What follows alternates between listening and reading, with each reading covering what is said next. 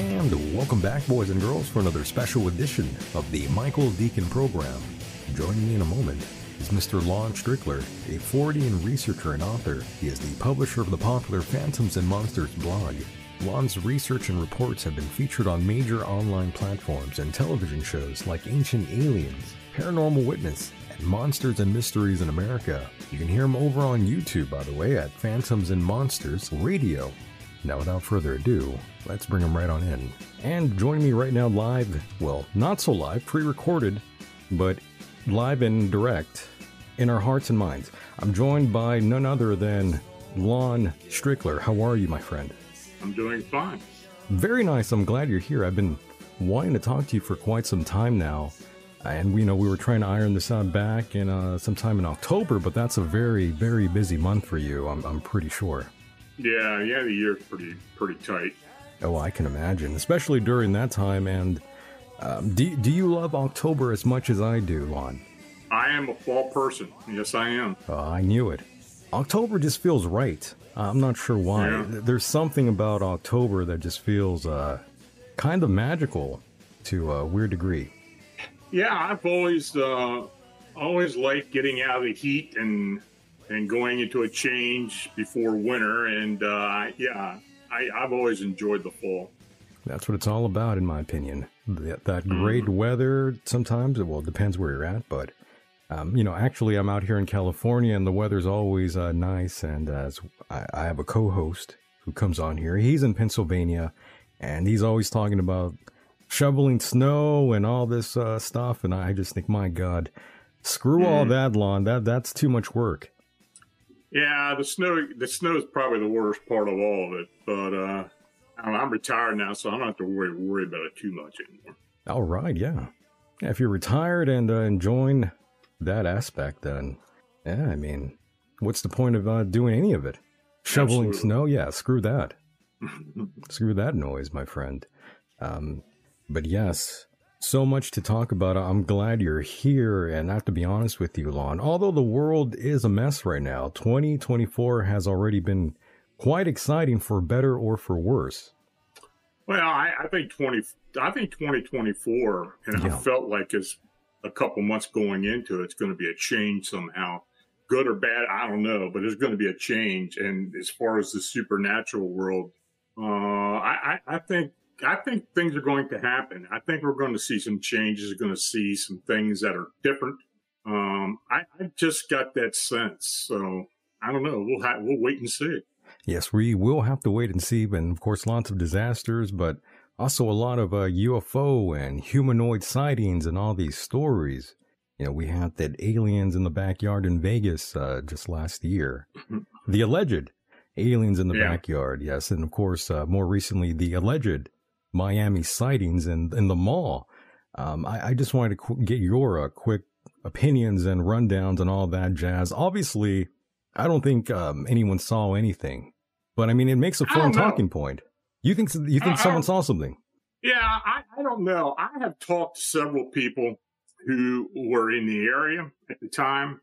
Most of those don't really know what to think. I think that the huge police presence is kind of what freaked most people out. And I don't know what was reported about with the fighting and whatever was supposed to have gone on, and that they kind of reacted to it.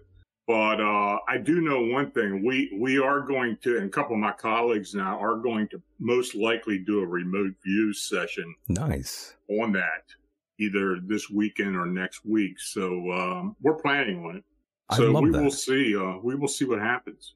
And is this going to be something that will be broadcasted in real time, or something more private of sorts? Yeah, it'll be private until we get we go through everything.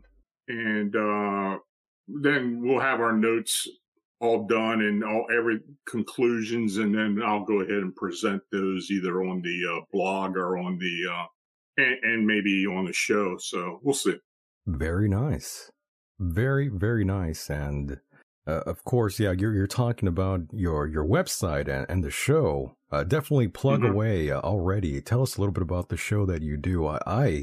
I've always been into your YouTube channel and hearing about all those stories. I love all of the stories you've read Mr. Strickler? Well, I decided about a year ago that I would start backing off on interviewing and start talking more about what I have had sent to me, some of the investigations I've been involved with all these years, and also our team investigations or whatever comes up. And it gets a better reaction, I think, as opposed to doing interviews. Interviewing is fun to a point, but it gets old after a while. And, you know, getting quality guests is not the easiest thing to do anymore. So I decided that I would do a weekly show with a rundown of some cases I've been involved with or cases that are sent to me or encounters and such, and go from there. And, you know, it does have good following, so I decided to stick with it. Absolutely. And, of course, the website CryptidHunters.org. That's been one of my favorite sites for quite some time now, Lon. You know, that's the team site. That's the Phantoms and Monsters 14 research team. Right. Our cases go up on there. The blog is phantomsandmonsters.com, and I've been doing that now since 2005. And, of course, on YouTube, it's Phantoms and Monsters Radio. Just search it, and it'll bring you there. Yeah, you'll be there right away. And, yes, I'm looking at the website right now, CryptidHunters.org, for those who want to check it out. And, yeah, you have quite the extensive team. Yeah, it's a pretty good-sized team. Got a lot of experience on there. We're kind of eclectic investigators. We don't stick to one subject.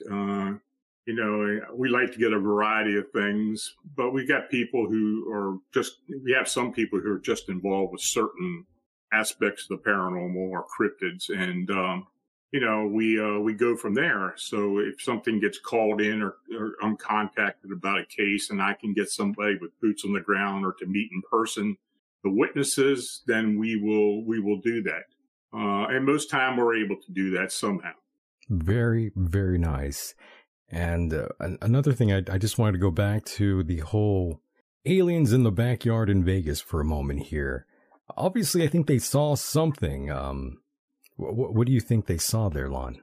I don't know exactly what they saw, but I think they did see something. I mean, the reactions that they demonstrated seemed that something was amiss.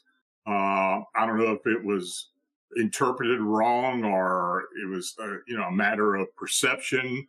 Like with any sighting or any encounter. But I think they saw something that confused them or they weren't sure about. And it kind of went from there.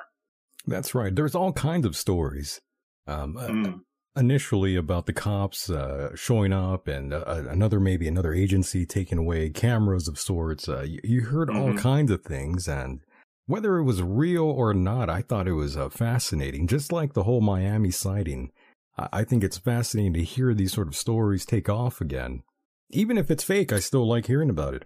Yeah, you know, I try to stay away from a lot of the conspiracy stuff and get to where I'm getting to the heart of it. And I don't like to be investigating things that I definitely don't think are true. But then again, there's a big question about what happened in Miami so far. Right. And, we're going to find out. I mean, I think we're going to eventually find out what really did happen. Right. Because I don't believe that story either.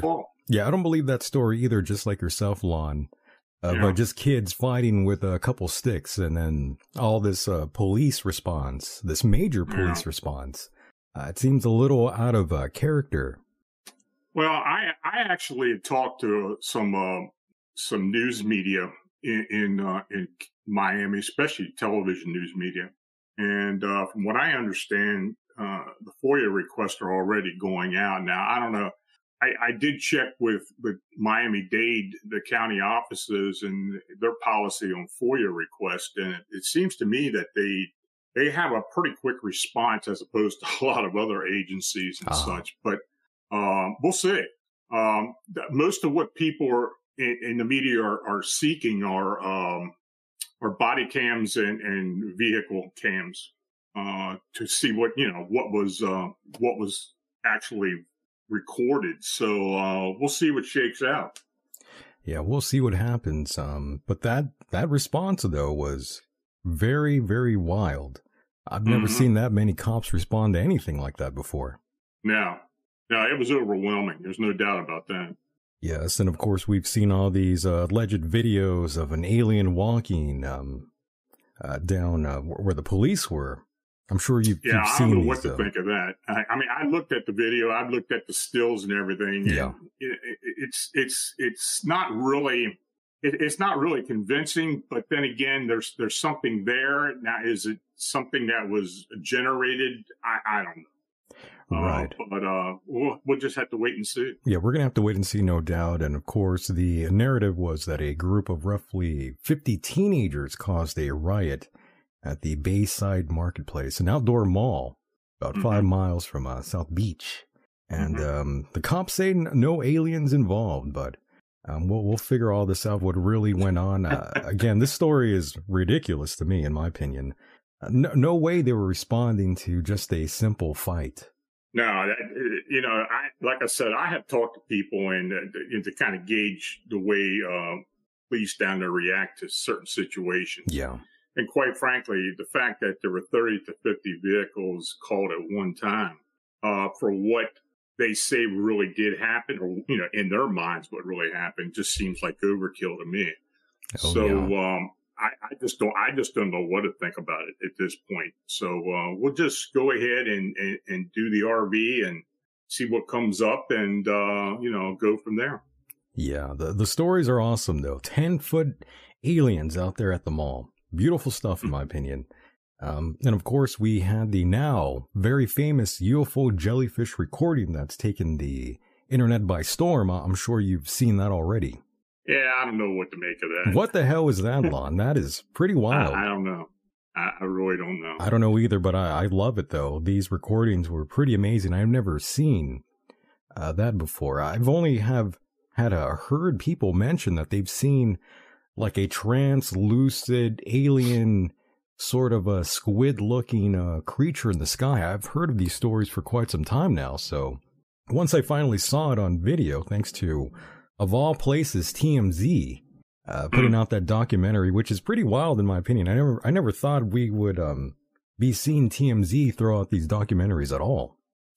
Well, you know, these type of either craft or bioform beings, we've gotten those for years and years. I mean, I've had pictures and video of that type of activity sent to me for many years, where supposed craft of some type is like a bioform and can change and morph to a certain degree while it's in flight.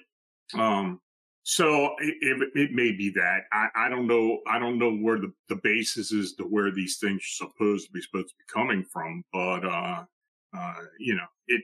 But this type of evidence has come forward before. But this specific incident, I don't know. I don't know what to think about it. Yeah, and there's been other cases around the world as well. I'm not sure if you've seen that footage either, but this sort of thing's been captured in different countries already as well. Yeah, which is pretty cool. There's even one where there's a group of dogs are even reacting to this sort of translucent jellyfish-like. What could we even call this? Whatever it is, you could see that in a video, and the dogs are reacting. And I thought, well, doesn't look like this was faked at all. Looks pretty real to me. Yeah, I've investigated what I like to call a mantis-shaped type of bioform that people have been seeing now for about 15 years. We get a sighting every once in a while. It's usually around water of some type, not necessarily the ocean, but it can be as small as a river or a pond or such. But many times people see these things just literally flying in the air, but they have the shape of a manta ray. And many times they are translucent. It's a phenomenon that happens more in the east of the country. I think maybe 80% of the sightings that I've received over the years have come from the eastern part of the country, in the mid-Atlantic area in particular. So...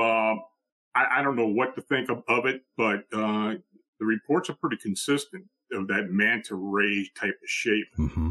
And they're flying in the air, just like they would if it was an actual manta ray in the water. So It's incredible. Very interesting stuff. Very interesting stuff. And Lon, I got to ask you, what do you make of all this sort of footage and all these sort of sightings that we've been, we've all been sort of experiencing together? Do you think there's any reason why we're seeing so much of these sort of things now? I think people are looking for it more than they used to. I think people are cognizant of the phenomena more so than before. They see a lot of AI on TV. They see a lot of recreations on TV. And then when something shows up, supposedly in person, they become very enamored by it. And then they start to wonder what is really going on. I do believe that, and just like I said before, I think 2024 is going to be an interesting year. As to what we're going to actually have reported, or what actually shakes out, I don't know. But, I'm optimistic that we're going to have, we're going to be very busy. I'm loving it. I've been enjoying the madness. I'm just been sitting back and letting it all sort of marinate, Lon, and these are good times, my friend. There's been, there's been countless eyewitness testimonies, and it's difficult to just simply dismiss everyone who makes these sort of claims of seeing erratic lights in the sky or seeing a dogman in the woods. I don't think I don't think anyone's lost their minds, by the way. People are experiencing something very real, in my opinion, Lon. Well, it's just like what we've been doing out in Chicago. I mean, we've been involved with the Chicago Phantom or Chicago Mothman winged humanoid phenomenon now since it began back in 2011. But actually, there were sightings going on before that. And, of course, in 2017 is when all this blew up and we started getting multiple sightings per week. And, that case in total has really blown my mind. I mean, it's like the cryptid that keeps on giving, and we've been constantly been busy with. Now there has been a bit of a lull in the activity this year. 2023, I think we had 7 reports come in, and that's pretty low as compared to what we have had. But we've had periods before where it's been slow. So I do believe that may be picking up eventually too. As to what these things are, we really don't know. I personally believe it's an interdimensional being of some type. I don't think it's indigenous. I do believe it's a flesh and blood being. I think it's corporeal, and but I think it has the ability to move within our dimension into another. And I think a lot of cryptids and a lot of other phenomena have that same dynamic to where they can move in and out very quickly. Absolutely. We always ask, where do these UFOs come from? And where does this Bigfoot come from? And it always ties back to perhaps these are interdimensional beings or entities of sorts. And I'm starting to believe much more in that hypothesis, my friend. I think even Jacques Vallée was early on saying the same thing. Yeah. I've been involved with the cryptids and paranormal now for 40 years, I would say. Years. Yeah, my friend, you've been in the game. It's been a long time. Yes, and I have such a tremendous respect for you, by the way, Lon. I know that. Well, I appreciate that. Yeah, you've been going hard for a long time, my friend. And, more and more people who were strictly flesh and blood indigenous are starting to realize that there's got to be something else going on here.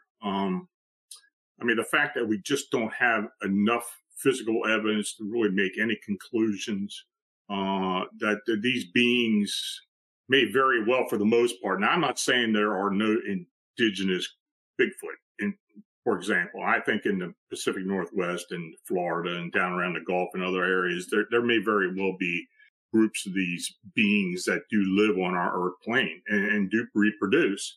But for the most part, I think much of what people have been seeing, and just not with Bigfoot, have been some type of being that has the ability to move between worlds or dimensions or whatever you want to define it as.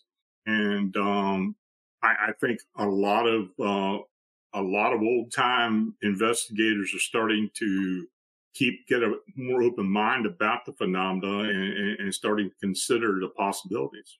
And you mentioned the O'Hare sightings. Can you brief our listeners a little bit about that situation for those who aren't fully aware of what we're talking here?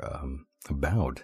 Well, this winged humanoid phenomenon, which has been equated to the actual Mothman of Point Pleasant, but quite frankly, there's just not a whole lot of similarity.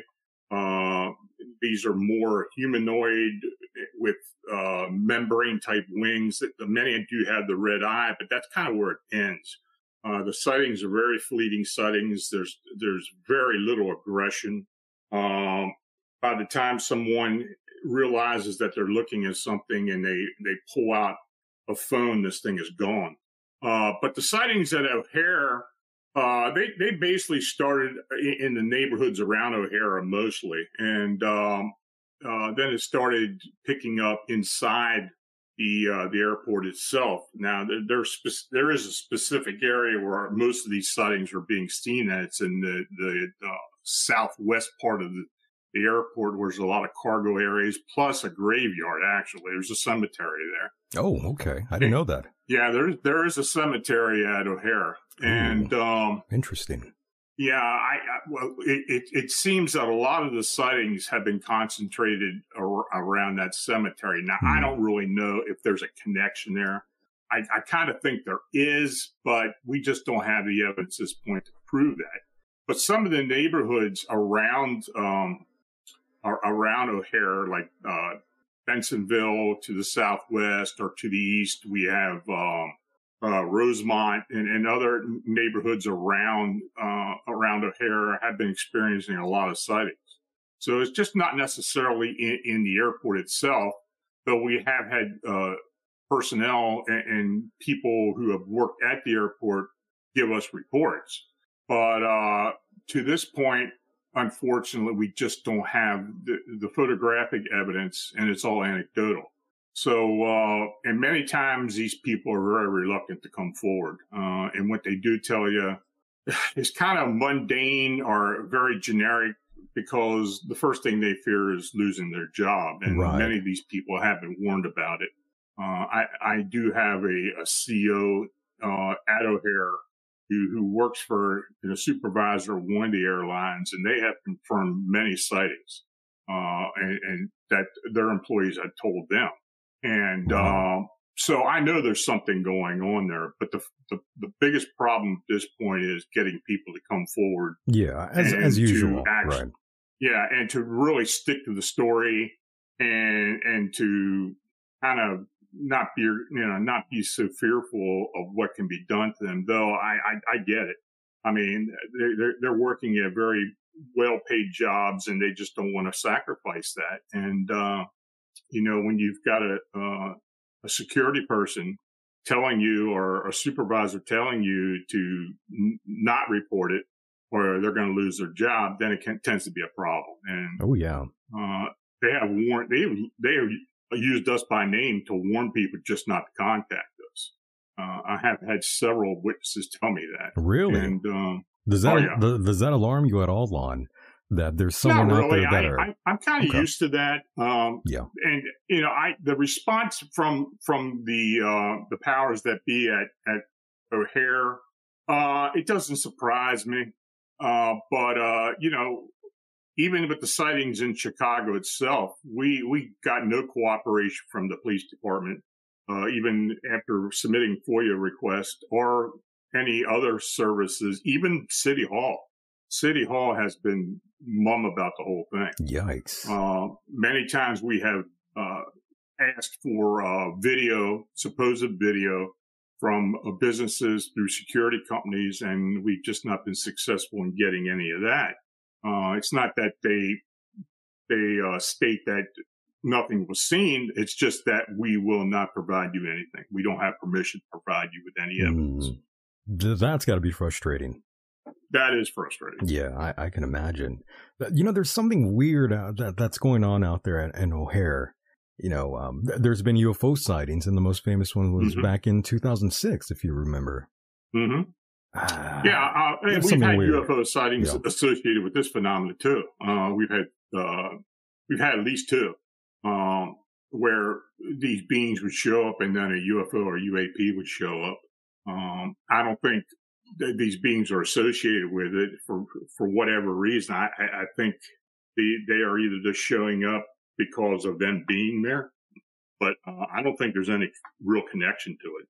And there have been other humanoid sightings as well that people have made in the green areas, in the forested areas around O'Hare and all through the Chicago suburbans areas. Even at O'Hare, we've had several. So Rosemont as well. Rosemont has had a lot of humanoid sightings. I wonder what that's about. Obviously, there's something going on out there in O'Hare Airport, whatever is around there, maybe the cemetery, maybe it goes back to Indians, perhaps. Matter of fact, you would, if you were Native American, you would think they were skinwalkers. Well, you know, the area has a rich Native American history. It's been well known and as far as the lore about flying creatures, flying cryptids. So it's not really something that's that unusual. The fact that these are more humanoid as opposed to some type of other flying creature like a thunderbird or possibly a pterosaur type looking being. You know, it is a bit fascinating, but, you know, the fact that we've got all these sightings in an urban area, yeah, is just something that's just really never happened before. Yeah, that's what I'm saying. There's there's got to be some sort of a portal almost. Yeah, well, you would think. It's just a matter of us being able to distinguish that. But like I said before, at this point, we just don't have that. Right, and looking at the background there, behind you, it seems like that's a Mothman right there. For those that are only listening to this through the I guess the audio version of this later on, the podcast version, for those who can't see, there is a beautiful Mothman-like creature. Looks like it's swooping in on something. What is that? A duck? A geese? It's some type of bird. I think it's crane. Oh, a crane, yeah. Yeah, I think it's a crane. That's supposedly the Mothman at Point Pleasant. The area has a lot of cranes. And there's one above that of the Chicago Mothman. Yeah, these prints are the original art was done by Sam Sharon, who's, he's kind of a cryptic horror artist. And I do enjoy his art. So, that's why I've got it. Very nice. What would you say Mothman is your favorite, Lon, of the cryptid? Yeah, it is. It is. It's, you know, it's something that I just expound to, I guess. I've always been fascinated with the winged humanoid, winged being, phenomena. I guess it's crazy enough for me to be interested in it.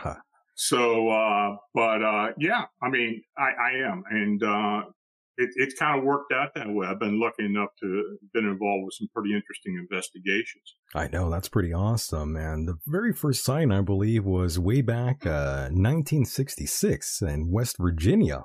Mm-hmm. That might have been the very first of Mothman sighting, if I recall correctly.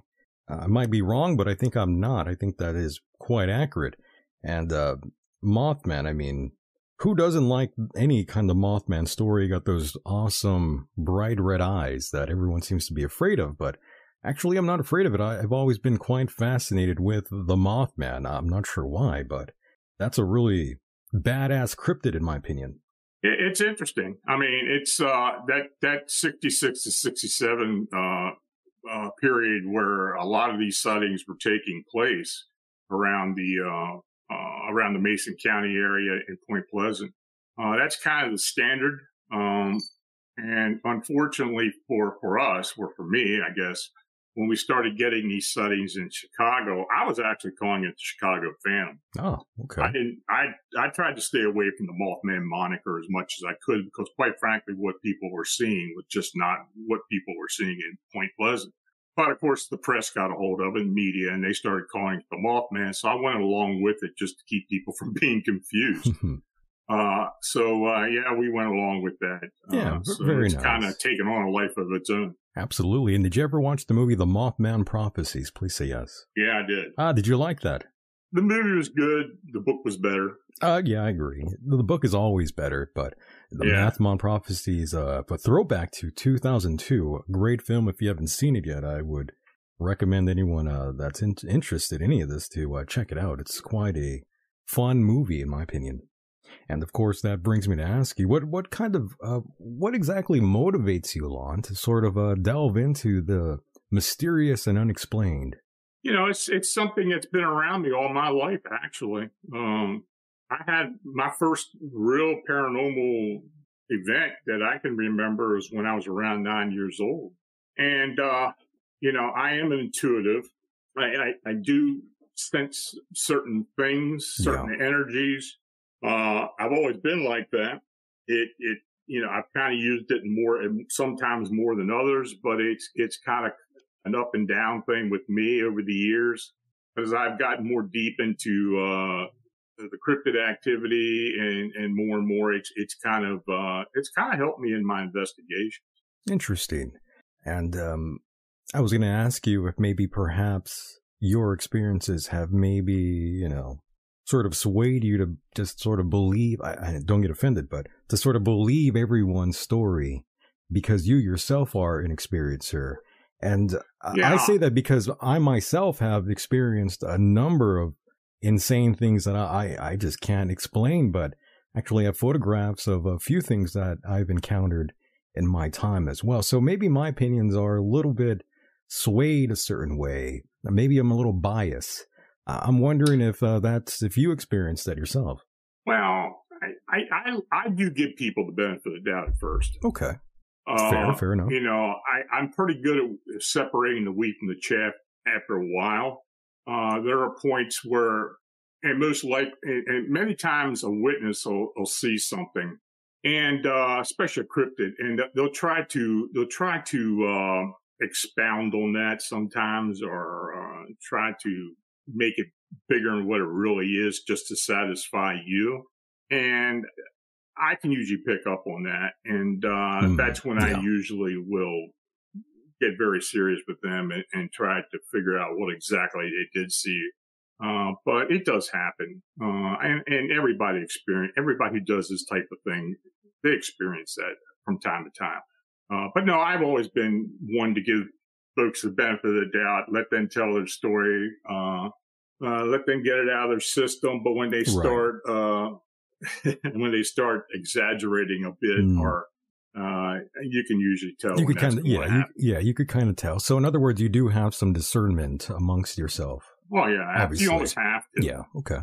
You got to be a skeptic to a point. I'm not a skeptic to a fault, but I do have some skepticism with some things I hear, but when people start embellishing, it tends to be a problem. Yeah, you could kind of tell. And of course, I'm glad to hear that there is a line in the sand for you, because there is one for me as well. And certain things I could believe or disbelieve. Yeah. And going back to, I guess, one of your earliest sightings, maybe it might have been your first. You saw a Bigfoot, I think, if I recall correctly, way back in the day. Yeah, I had a Bigfoot encounter in 1981. Can you tell us a little bit about that? I find that rather interesting, especially from someone like myself who, you know, along the lines here, all these years down the road, I kind of stopped believing in Bigfoot. Well, what happened was I was living in Sykesville, Maryland at the time. It was May 9th, 1981. I was actually fly fishing on the south branch of the Patapsco River, which is about a mile downstream from Sykesville, Maryland. It's an area I've been to a lot. And up to that point, I had never seen anything or had anything happen to me, but I was in the river in hip waders, just block fishing for smallmouth and rock bass. And, I noticed a dog crawl on the north bank, and I didn't pay much mind until the dog yelped. And when the dog yelped, I looked over and then I saw something huge stand up in the weeds. Now, I don't know what it did to the dog. I don't know if it hit it or what it did, but, this thing stood up. Now, the weeds were pretty high. I got about mid-body that I could see. They were thick, too. But this thing started walking to my left and walked out of the weeds onto the riverbank and just stood there looking at me. And we were about 40 foot apart. We were really close because the river is not wide there. And This thing was about 7.5 to 8 foot in height, had a somewhat conical head, very dark brown, some matted hair, very muscular, definitely a male because of the genitalia was visible. But the one thing that kind of stood out to me was the face looked more human than ape. Now, it had a very large brow ridge on it. You know, the first thing when I talk to people about it, it looked like a Neanderthal, or what people represent as a Neanderthal or an early man.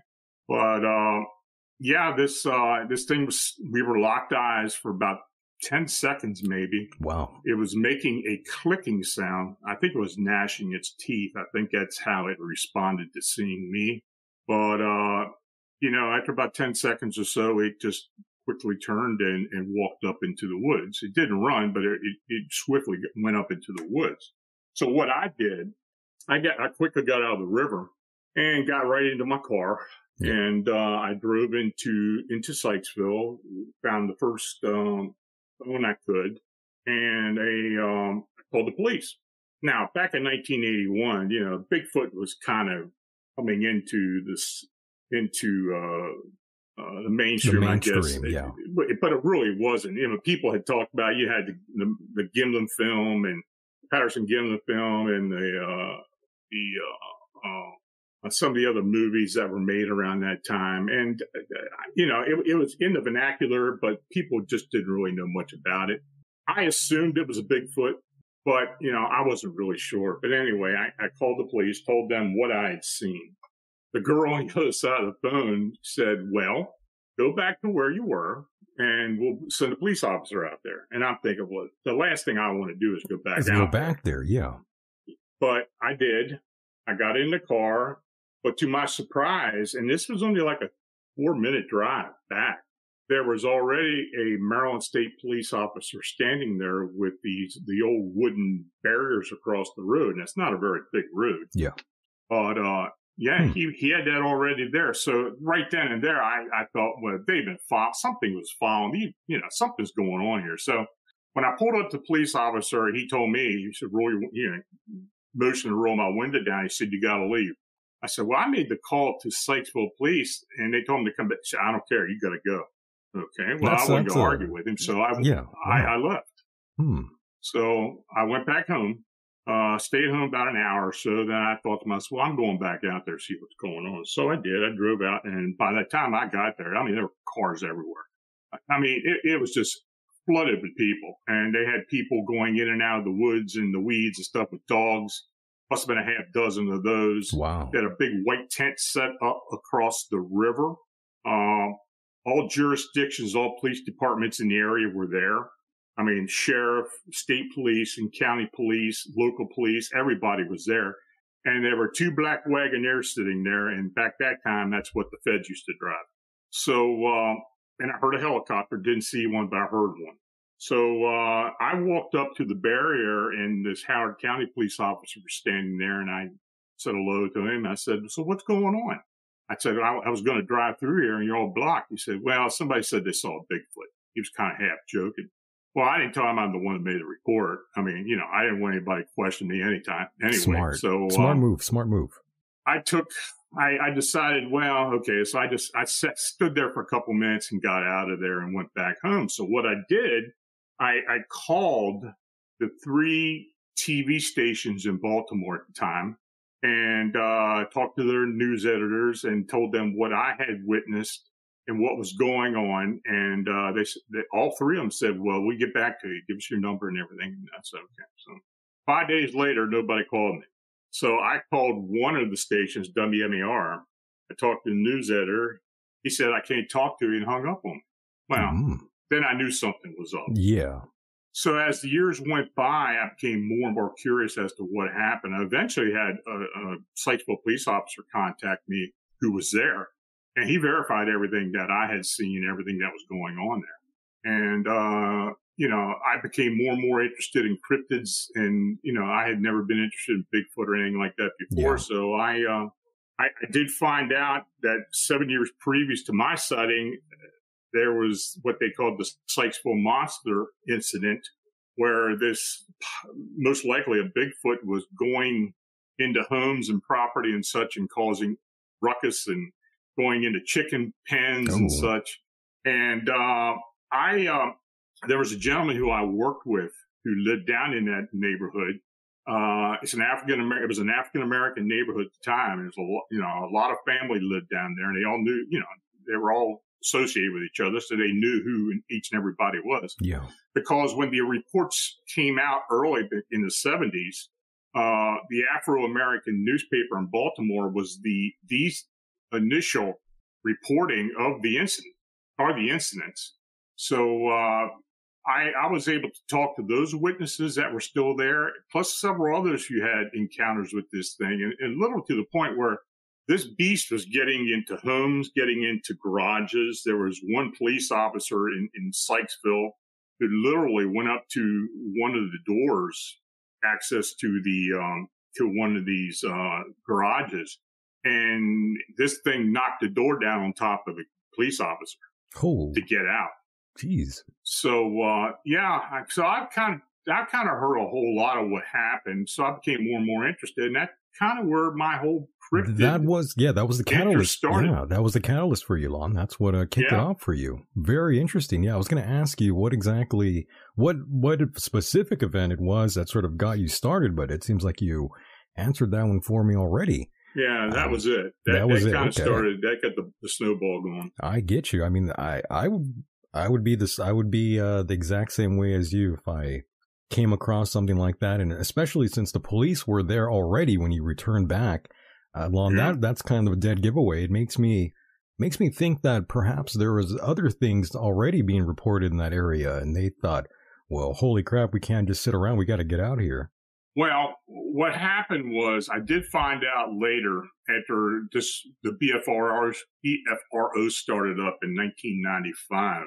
And started taking reports that there was a sighting report 3 hours before mine downstream. Oh, so this woman who had the encounter, she called police. Now, I don't think that's what really got the manhunt going. I think this thing escaped from somewhere. Now, I can't be for sure about that.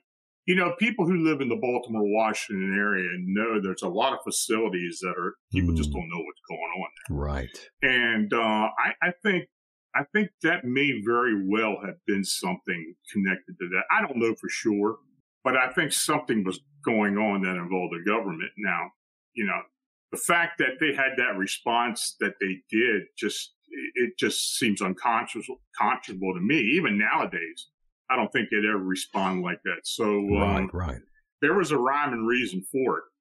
That's what I'm thinking.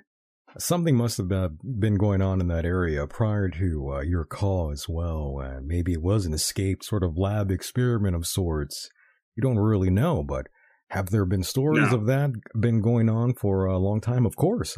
These are stories that you think are just tales of legend, but people actually see these sort of things. And going back, I mean, even a few years later, I understand you also had another encounter with a winged humanoid back in 1988. Back in 1988. I was... how old were you then, by the way, Lon, if you don't mind me asking, back in 88? In 88, I was 30. You were 30. I was just getting ready to turn 30 in 88. So when I had the encounter in 81, I was 23 or 24. I see.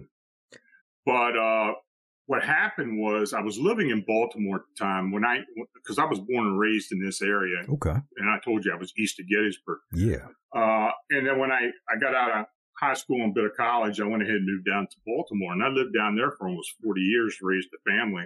And, eventually, when my wife passed, my son and I decided to move back up here. So we've been up here since 2016 again. And, but anyway, I was down at Timonium Fairgrounds, which is an area with the old state fair area north of Baltimore, and there was some type of Boy Scout get together going on down there. And I was actually antiquing. I was at one of the other buildings, and I happened to walk in there by chance, and I ran into a gentleman who I went to school with up in Pennsylvania, and he was a scout leader. And he and I actually were in scouts together. So you know, when we were kids, we used to hang out together on the old, on the battlefield at nighttime when you could go out there at night and camp and, you know, not be run off by the Rangers. Nice. So but, you must have experienced something out there as well. I experienced a lot. Yeah, I would imagine. Over the years. Yeah. Oh, shit. So anyway, I hadn't seen him in about a dozen years. So, you know, we got to talking and we were sitting there eating lunch and he stated, you know, he said, I know you're still into the paranormal stuff. Me and another scout leader are going up to Camp Conewago. And this is an old campsite we used to go to as kids. And it's still around, actually. We're going up to Camp Conewago and do some investigating out there. He said, now this was it. Now, when I met up with him, it was in October, early October. So he said, all summer long that year in 88, a lot of troops have been going in and camping at the camp, but they'd be hearing these screaming sounds. It was scaring the kids, and they were packing up and leaving out early. And it happened several times, so they wanted to find out what was going on. So he said, are you game? How about tagging along with this? And I said, well, okay. So, you know, back at the time when I didn't mind sleeping on the ground, I don't think I'd do it anymore. Couldn't get up. But we went out camping. Anyway, I met them up at Camp Conewago the next Friday. And we walked out, hiked out into the camping area, into the woods, along the creek, along the trail. And we set up camp. Had everything going about 6 o'clock that evening, and we just stuck around the campsite. Nothing was going on, and very quiet. So that night was fairly quiet. But in the morning when we woke up, the other guy who was with us stated, did you hear anything walking around the camp? And I did. I thought maybe one of those guys was walking around, you know, relieving themselves in the woods or whatever. I didn't know what it was, but you know, I didn't know what, you know, but none of them said they were. So, right. But nothing in the campsite was disturbed. So I didn't pay it much mind. So what we wanted to do that day on Saturday was hike throughout the woods. You know, there's a state game land there too. There's a lot of wildlife and a lot of weird things out there. It's got a history for a lot of strange activity. So we spent most of the day in the woods. So when we got back, after being out all day, it was around 6 in the evening again. It was just starting to turn dusk. And we sat down, ate, and we sat around at the campfire most of the night. Nothing was going on. We didn't hear a thing. Talking football and whatever guys talk about. You know, we weren't drinking. We were sober, and we were just, you know, just relaxing. And it would have been better if you were drinking. What's that? Oh, I said it would have been better if you guys were drinking. Well, maybe. Yeah, of course. Maybe. Good times. Yeah. But about 10 o'clock or so, I think it was around that time, we heard the screaming sound coming out of the woods west of us. Ooh. I didn't know what it was. That's pretty scary. I first thing I thought was it was an animal screaming. You know, animals scream a lot. They make a lot of crazy sounds. Right. Could have been a bobcat. Could have been anything. So I didn't pay it much mind. We thought about it and... You know, so we just sat down and started talking some more. But about an hour and a half later, then we heard a blood-curdling scream. Now, it literally sounded like a woman screaming. It was that loud, shrill, and it was really something I had never heard before. And that kind of got our attention. Then we were wondering what the heck was out there. So, we decided then we're staying up for the night. We're going to see or try to figure out what this is. Well, we sat there and we were talking and keeping an eye out and listening and the whole 9 yards.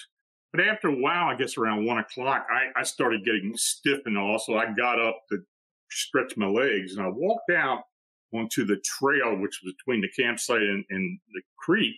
And I just had this really strange feeling like something was watching us. You know how you get that feeling that something is not right. Oh, yeah. So I walked back to the campfire and I told those guys, look, why don't we get our flashlights, go out on the trail, walk up and down the trail, see if we see anything. Okay, we're not doing anything else, so that's what we'll do. So we got our flashlights back to back, walking out on the trail. We didn't get 50 feet away from that campsite when we saw this thing. And it was standing in the creek. Now, the creek was really low that time of year. The moonlight was bright enough to where we could see most anything or make out shapes really well. But we saw the red eyes.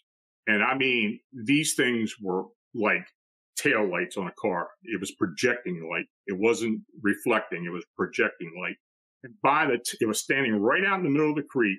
And by the time we got our flashlights on this thing, it literally jettisoned into the air with a whooshing sound. And when it reached its apex, it let out a terrifying scream and took off. Now, we didn't know what to think. We're freaking out. So we literally run right back to the campsite, even though it was right there. And my buddy isn't talking. We're sitting around the campfire. He's not saying a word. He doesn't know what the hell just happened. The other guy and I were talking. He said, did you notice anything on its back? And I did. I noticed it looked like it had wings on the back, but it didn't unfurl. This thing was pretty good size. It was about 6 foot, I'd say, but the wings extend away over the top of the body. But I never saw the wings unfurl. But this thing literally jettisoned in the air like a rocket. I mean, it just took off. Wow. So the wings aren't what made it jettison the way it did. So those two guys went up and spent the night in the administration building that night. I stayed down at the campsite. I was up all night. I was trying to listen for whatever it was or get a sight on it, but nothing else happened. So I didn't really talk a whole lot about the incident. A few people I had talked to about it, but I kind of kept quiet for over the years.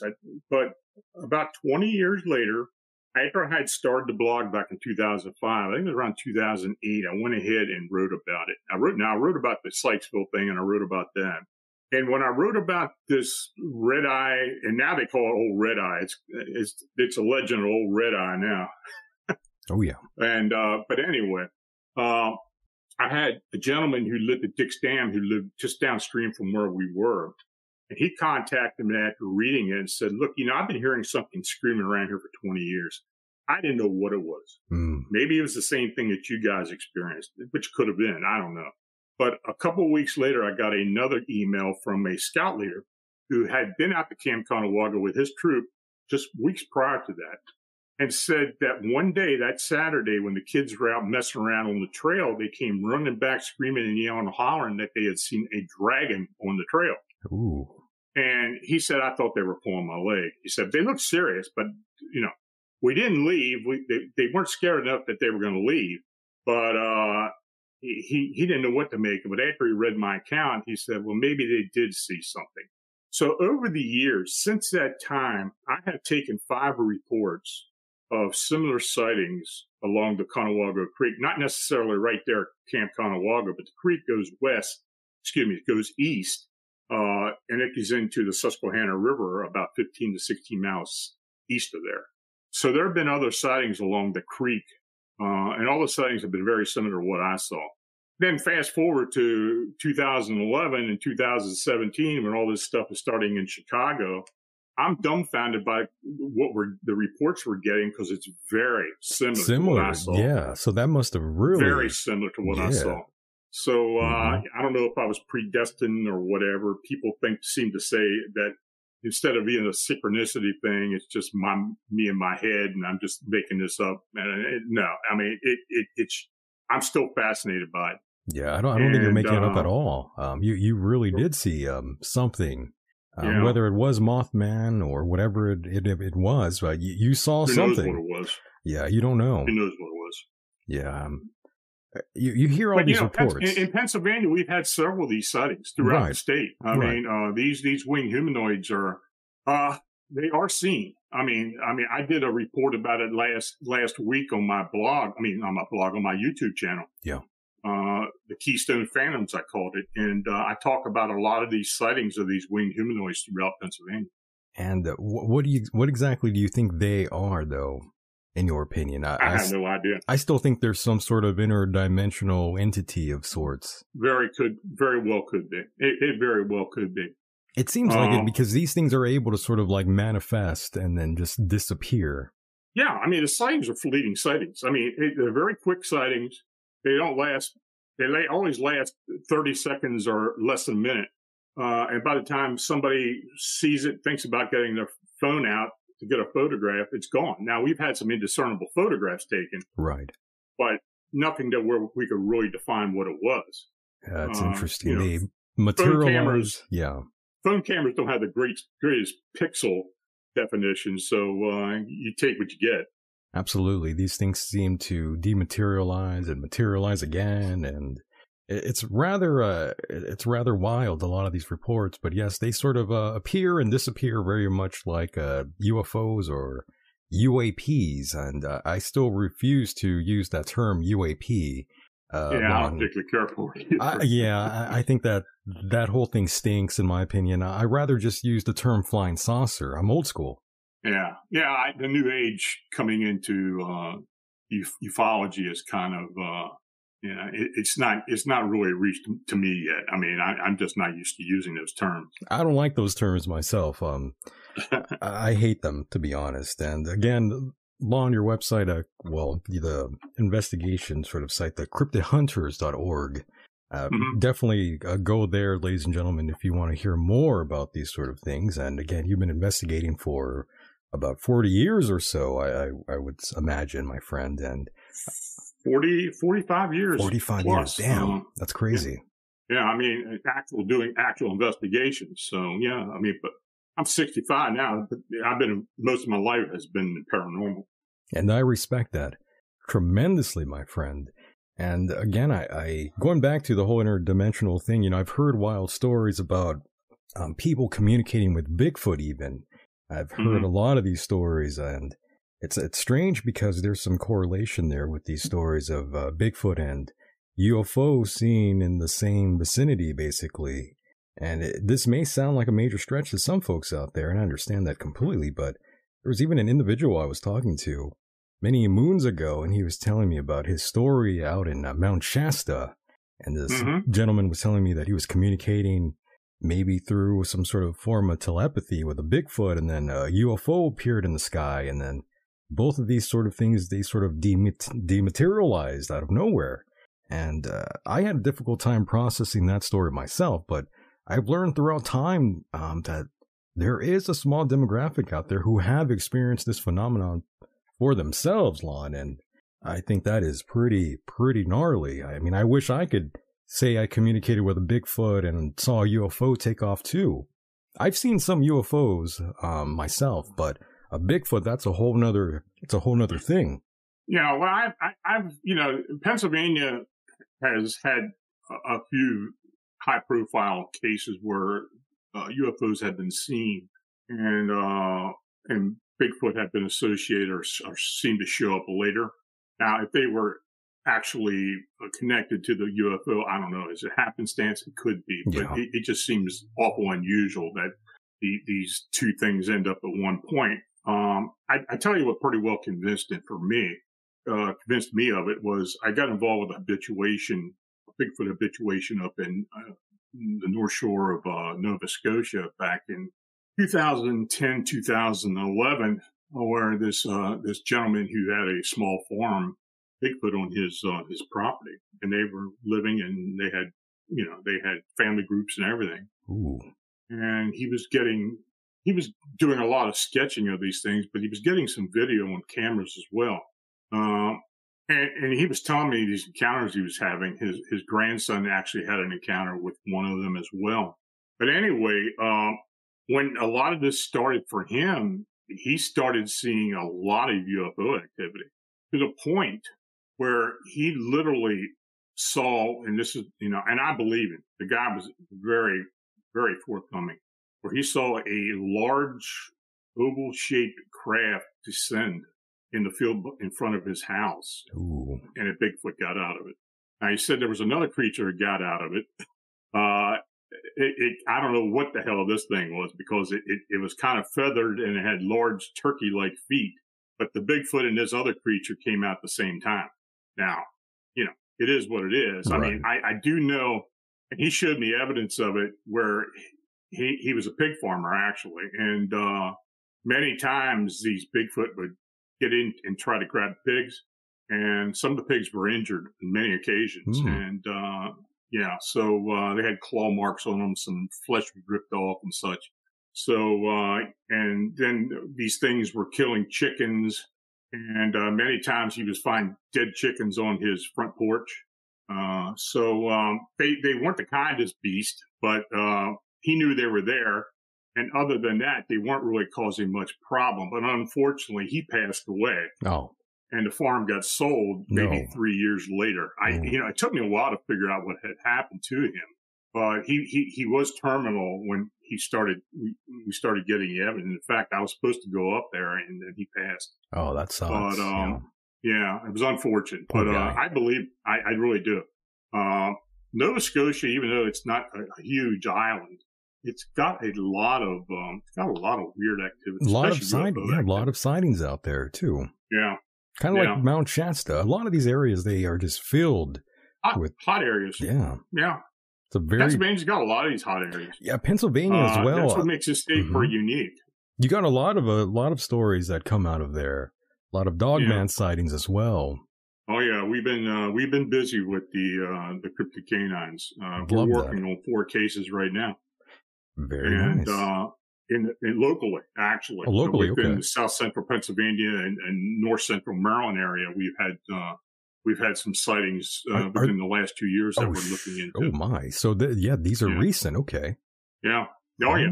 Yeah. In fact, the one sighting was like 2 miles as a folk rise as the crow flies from Camp David up in the Catoctin Mountains. So there's a lot of government stuff around here. You've got Raven Rock, which is the underground Pentagon. You've got Camp David, and you've got a few places south, Berkeley and such. But there is definitely UFO and a lot of cryptid canine and Bigfoot activity around this area. So, but I'm quite sure the powers to be, they know what's going on right here. Very interesting. Very, very interesting. And another thing I wanted to ask you here, I know we are sort of coming to an end pretty soon here, but I was going to ask you, what do you make of the mass number of missing people in national parks in the United States? I don't know what to think about that. I don't either. Quite frankly, I don't doubt it.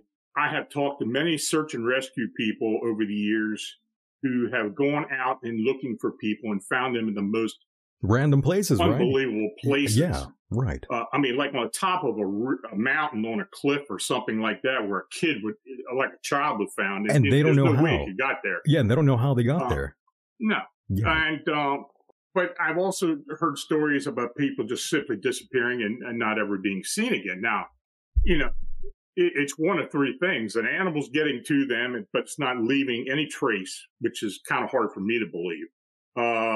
They were either abducted somehow by something, or they stepped through a portal. And I do believe the portal explanation may very well have some validity. Now, why I say that, I don't know. I say that from just some of the stuff that people have told me over the years. Though they really can't define a portal, but many times when people have gone through these things and come out, they will describe it as going into another reality, even though it's very, very close to what they came out of. But there are slight differences. Yeah, an alternate reality of some type, possibly. Do people go through these things and just get irretrievably lost? That's also a possibility. Right. I think that offers more explanation as to what's going on than anything else at this point. Right. I definitely believe there might be a portal, or what they call an X point or electron diffusion region, if you want to get a very, scientific with it. But I'm starting to believe that theory myself, my friend. There's been so many missing people in national parks that you got to wonder, are they being hunted by the cartel? But I would imagine they're too busy growing the dope, the weed, that fine cannabis out there. Yeah, I don't think, it may be some cases in certain areas. Pacific Northwest, Northern California, in areas where they're growing areas and stuff. Yeah, that may very well be true. But there's just too many. People just don't fall off the face of the earth like that. There's usually some type of forensic evidence of some type to get a pretty good idea of what actually happened. But many of these 411 mysteries or disappearances offer no clue whatsoever. It's very interesting. Very, very interesting. And I don't know exactly what's going on. And yeah, the missing 401 stuff is great. And, just randomly right now in my head, the story of that child that was lost and basically claimed a Bigfoot looked after him, I recall. Do you remember that story? It was like in North Carolina, I believe. It was in North Carolina, and I have heard many of those stories. That's crazy, right? I've heard similar stories in the area where that happened. That happened in Yadkin, along the Yadkin River area. There was another account, something very similar to that years before that. Ooh. But I have heard very similar accounts, and I have had search and rescue people tell me very similar accounts as well, that when they come out, these kids will tell them, big hairy man was taking care of me, and he kept me warm, and this, and that, and fed me, and then he took me someplace to where I could be found at. It happens. Yeah, that's wild. That is certainly wild. There's so many stories like that make you scratch your head. And for the longest time, I always thought, Bigfoot, I don't really believe. I was losing faith in Bigfoot, kind of like I lost faith entirely in, let's say, the Loch Ness Monster. I was kind of around the same mindset, but then I'm hearing more and more of these encounters with Bigfoot, and then you hear the thing with the child, and it sort of makes you think, well, maybe there's something more to it than what we know. I think we're going to get answers eventually. I hope. I think with technology advancing the way it is, quantum computing becoming more mainstream, and when it does become more consumerized, I think people are going to be able to reach the unknown a little easier and not have to rely on science to do it, because, we can't rely on science to really give us the answers on this type of stuff, because not necessarily if they believe it, they just don't want to believe it.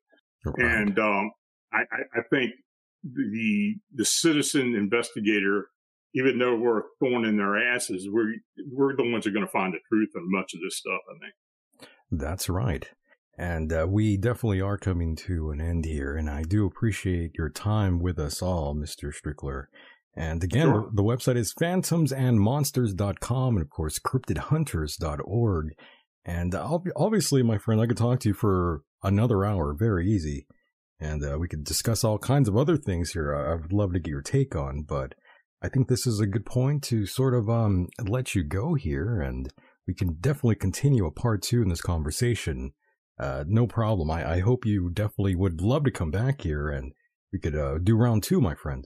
Sure. Just let me know. Very nice. And before I cut you loose, I did want to ask you just a few more things in terms of cryptids. Are there any reports out there of any of these cryptids injuring someone?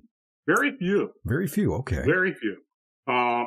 Occasionally something will pop up, but for the most part, it's usually secondhand information. I think a lot of these people, if they do get injured, a lot of times don't even talk about it. No. Yeah. For whatever reason. But, it's very few and far between. And very, I think we can feel fortunate in that. Not that I want to necessarily have an encounter with a 9-foot, upright canine, but, right. They do seem to stand their ground, but they don't seem to be very aggressive. And in terms of, I guess, when we're going back to skepticism, are there any cryptids that you just, or other things that you just simply don't believe in at all? Like, again, I mentioned the Loch Ness Monster. I'm losing faith in believing in the Loch Ness Monster. Is there anything that for you? I have my questions on that one particularly, though I do believe that there are some possibilities of unidentified creatures in large lakes. I'm working on a case right now in Maine in Moosehead Lake about something that was seen just last week, and we've got several photographs I've got up on the blog actually. Ooh. And I don't know. We don't know what it is. It's a very smooth skinned creature. It almost looks like the skin of a shark, but of course it's a landlocked lake, and we just don't know what it is. Very nice. Yeah, I'll definitely go on the blog and check that out. And we could probably talk a little bit more about that. And Lon, once again, I do want to wish you the very best, my friend. I hope you have a great 2024. And it seems like the fireworks are just kicking off with everything going on in the world, Lon. I mean, I think we're busy. Yeah, we're going to be in for quite a ride, I think, this year. I've been telling my folks on the team that I just expect 2024 to be busy. I hear you. And it's only been a week and a half, and it's already been busy. Hell, Saturday we're going and doing an investigation for another sighting. So, oh my, yeah, we're going to keep busy. Very nice. Lon, I'm going to have to bring you on here much, much sooner, my friend. I feel like we have so much ground to cover here. Sounds good. Just let me know. Very nice, my friend. Once again, I do want to thank you tremendously for being a part of the program, my friend. Plug anything you'd like. If you want to, go ahead. Maybe the YouTube channel. Well, I mean, the YouTube channel is Phantoms and Monsters Radio. You just search Phantoms and Monsters Radio and it'll come up. We do a lot of personal reports on there, as opposed to interviews.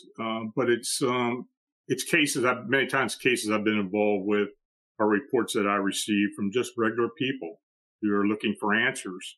I've written 9 books. I have 4 books right now in print and in audiobook. If you just go to Amazon and search Lon Strickler, they'll all come up. And again, it's phantomsandmonsters.com. It's a daily blog that I write what's going on, what cases that and what reports are sent to me at that period of time. And then the Phantoms and Monsters 14 research team can be found on CryptidHunters.org. And it's a blog where we put much of our reports at, and we have other links there for maps and such to where, just like the Chicago Mothman map and the Pennsylvania Cryptid Canine map we have there of reports that we've received over the years. Very nice, my friend. I will definitely talk to you on the other side. Take care. Stay safe. And there he goes, boys and girls. That was our guest, Mr. Lon Strickler. Definitely go check out his website and the blog. Go to michaeldeacon.com and sign up for that newsletter. And, of course, the fun doesn't just stop there. Take us on the road. Just search the Michael Deacon program, and you'll find us. And also, before we go out here tonight, I do want to welcome a very new sponsor to the program, the Vouch Store. I'll have the link up here in the bottom for you. And this is a new company that we have teamed up with. And this all started by an email I received months and months ago. This gentleman by the name of Kevin. But not everyone goes through with it, but this gentleman did. And that's vouch.store/Michael Deacon Show. By going to that link, you make sure to support this program. And I know a lot of people sometimes want to buy different things, and we're offering different things here on this website. Toof ink, by the way. Full-size toof brush. It penetrates between your teeth, leaving them cleaner and whiter. Oh yeah, with over 4,000 soft double air, ultra-fine bristles, and an 8-degree curved head. That's what she said. Full-size toothbrush hugs the curves of your mouth, cleans with half the effort, and penetrates between your teeth, leaving them cleaner and whiter. Very nice. $8. Get yourself a toothbrush. That's vouch.store/Michael Deacon Show. Ah yes, very, very cool. I love that. Once again, boys and girls, it's been an honor and pleasure to be here, and I will return with a live show very, very soon. And with that said, the world is a mysterious place, and life itself is a mystery. Until next time, mahalo.